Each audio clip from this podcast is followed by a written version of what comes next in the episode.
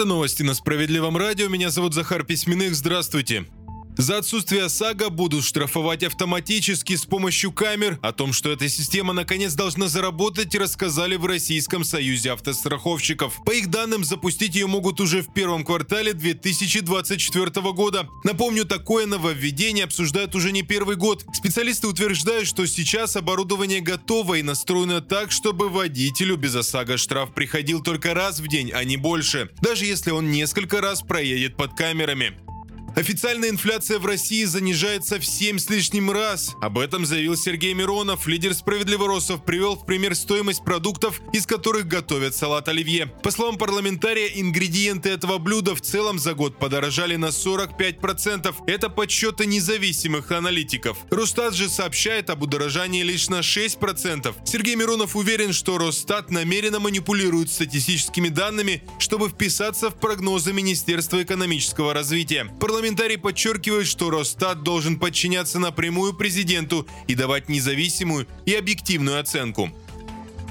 Рекордное подорожание некоторых фруктов отметили в октябре статистики. Речь в первую очередь об апельсинах. Их стоимость по сравнению с прошлым годом выросла сразу на 80% в розничной продаже. На втором месте бананы. Средняя цена за килограмм этого фрукта поднялась на 47%. Это стало самым масштабным подорожанием для бананов за всю историю официальных подсчетов цены фрукта с 2000 года.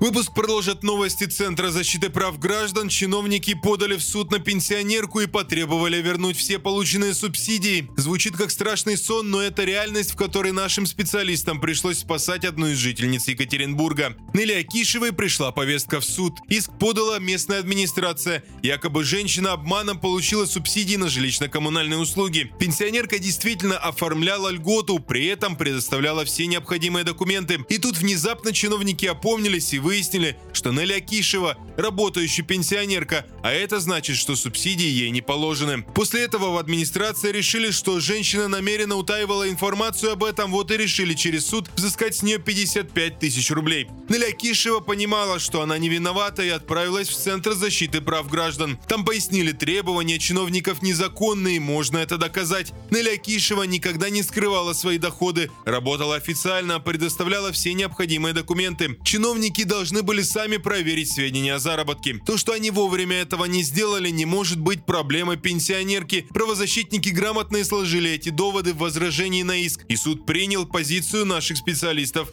На этом все на данную минуту. Не переключайте волну.